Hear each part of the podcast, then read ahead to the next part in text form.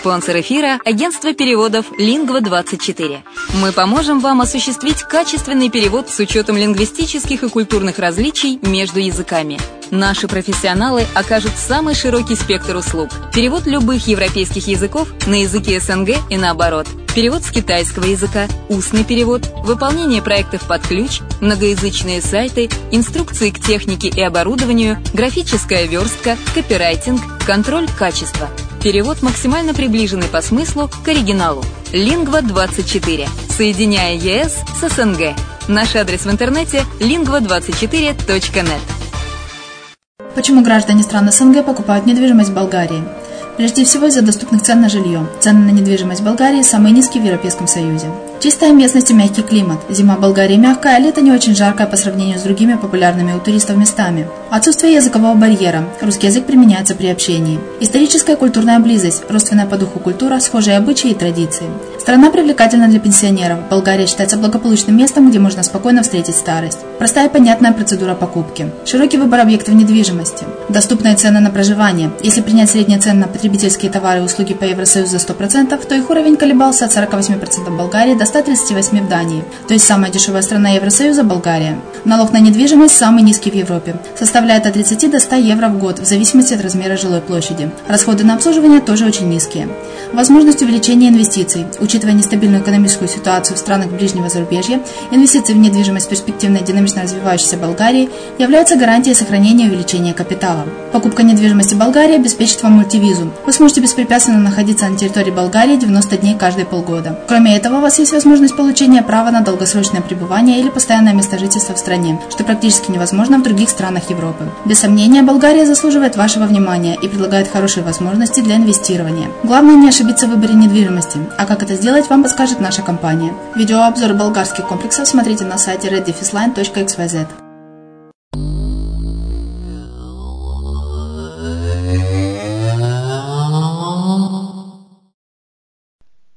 Приветствую вас! В эфире программа «Мариуполь онлайн» на радио «Азовская столица». И с вами я, Майя Вишневская. Топ-10 кандидатов, избранных в Мариупольский горсовет, но отказавшихся от депутатства. Сегодня говорим именно о них.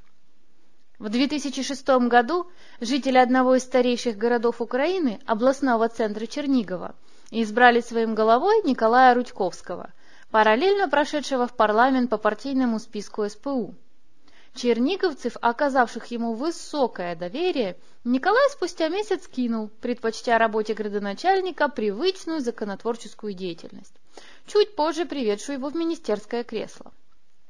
В Мариуполе избранные народом товарищи пока что от мэрства не отказываются, да и в Раду уже давно не баллотируются и не избираются – в свое время оба мариупольских экс-мэра, Юрий Хатлубе и Михаил Поживанов, успели совместить свое головування с мандатом нардепа. Закон тогда позволял. А вот прецедентов, когда избранные депутатами вчерашние кандидаты с легкостью отказываются от места в горсовете, предостаточно. Речь идет об отказниках от мандатов Мариупольского горсовета, которые либо отказывались от депутатства сразу после избрания, либо не желали занимать высвободившиеся после кого-то из коллег место в порядке живой партийно-списочной очереди. О товарищах, вступивших в должность, но потом отказавшихся от депутатских нагрузок, самый яркий пример – сыновья Юрия Хатлубея, вспоминать не будем. Интересно, что в Мариуполе отказ избранных депутатами мужчин от дарованного избирателями статуса приводил к обладанию местом в горсовете женщин. Так, в 2006 году избранный депутатом Валерий Бойко пошел в отказ, в результате чего в местную раду по списку социалистов прошла Галина Лихачева. Правда, обычным джентльменством этот шаг объяснить наивно, ведь была и политическая целесообразность.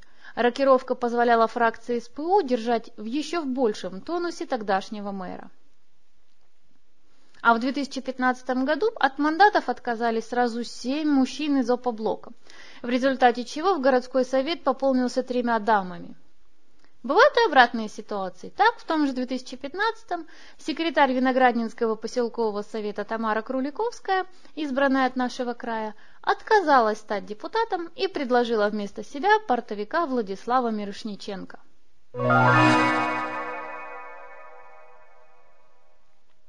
Самая большая текучка была в Мариупольском горсовете минувшего шестого созыва в 2014-2015 годах. Часть депутатов вообще надолго покинули своих избирателей и родной город. Многие, причем от разных политических сил, начали оперативно отказываться от неуместного или неперспективного общественного бремени, и найти им замену было непросто – на сессии Горсовета 10 июля 2014 года взамен отказавшегося от депутатского бремени Олега Иванющенко депутатом от партии регионов стал только пятый из подошедшей очереди в партийном списке Георгий Каплан, а четверо кандидатов предпочли отказаться. Уже весной 2015 года не могли найти замену отказавшемуся от депутатства Сергею Поросюку – Двое претендентов на мандат, чья очередь подошла, не задумываясь, отказались от такого счастья. Кто или что заставляет людей, достигших цели, отказываться от статуса депутата? Ведь если баллотируются, значит хотят стать. Впрочем, это утверждение не всегда правильно. Двинуться в кандидаты можно и по принуждению, например, из корпоративной дисциплинированности. Да, в принципе, отказаться можно потому, что сверху так повелели. Кто какими мотивами руководствуется, отказываясь от кредита народного доверия, судить не беремся. Но теоретически всех отказников от депутатства можно разделить на три основных подотряда. Первый – это заманушники. Их главная миссия – привлечь электорат к партийному списку своим имиджем, именем и авторитетом. Естественно, заманушники могут быть как птицами относительно вольными, так и совершенно подневольными. Но когда миссия выполнена, они вольны поступать, как считают необходимым. Вторая категория – люди другого уровня. Часто очень близки по типажу к первому подотряду. Однако изначально, давая согласие баллотироваться, они уже знают, что в случае успеха проекта им должны не банальное депутатство, а весомую должность, карьерный рост или еще какую-нибудь стратегическую перспективу. Третий подотряд – кандидатское мясо. Это категория избранных, всецело подчиненных партийной дисциплине. Куда пошлют, туда и выдвинутся. Скажут задвинуться, роптать не будут, а отойдут в сторону и пропустят куда надо более нужного верхам человека. Такая лояльность и понимание момента может быть вознаграждена чем-то дополнительно, но обычно достаточно и сохранения занимаемой не сбившимся депутатом должности. Впрочем, в Мариуполе вполне могут быть какие-то иные аргументы, мотивы, заставляющие кандидатов, подобно героине Джулии Робертс из фильма «Сбежавшая невеста», в последний момент оперативно бежать из-под венца, дабы не подписывать брачный контракт с избирателями. Ну, а теперь, собственно, сам топ-10 мариупольских отказников. От высокого звания депутат горсовета. Должности указываются согласно спискам кандидатов. Десятое место. Андрей Дьяконов, директор ЧП «Онлайт». В 2015 году шел по списку оппозиционного блока, но быть депутатом не захотел. Девятое место. Сергей Коробских, заместитель председателя Орджоникидзевской районной администрации, ОПА-блок 2015. Предпочел остаться в исполнительной ветви, а не перебираться на законодательную ветку мариупольской власти. Восьмое место. Медик Наталья Сидоренко и президент спортклуба Владимир Киселев.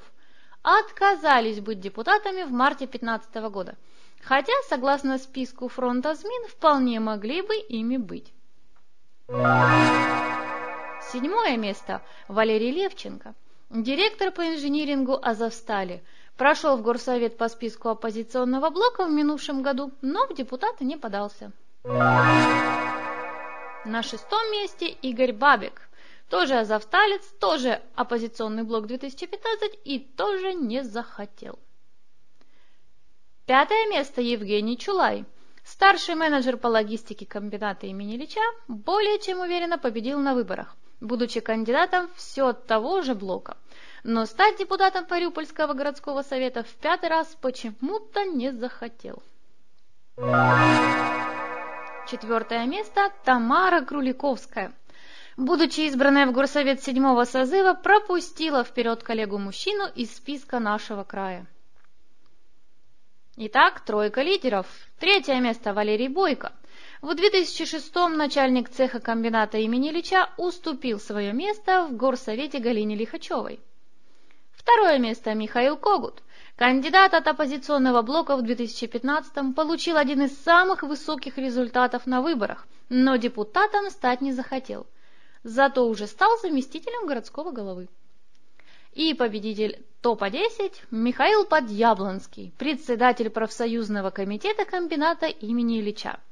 Ранее успел побывать депутатом городского, областного и Верховного Советов. В 2015-м баллотировался от оппозиционного блока, само собой прошел, но на сей раз от депутатства отказался. Такие они, отказники, от народной любви. У меня все. С вами была Майя Вишневская на радио «Азовская столица». Услышимся!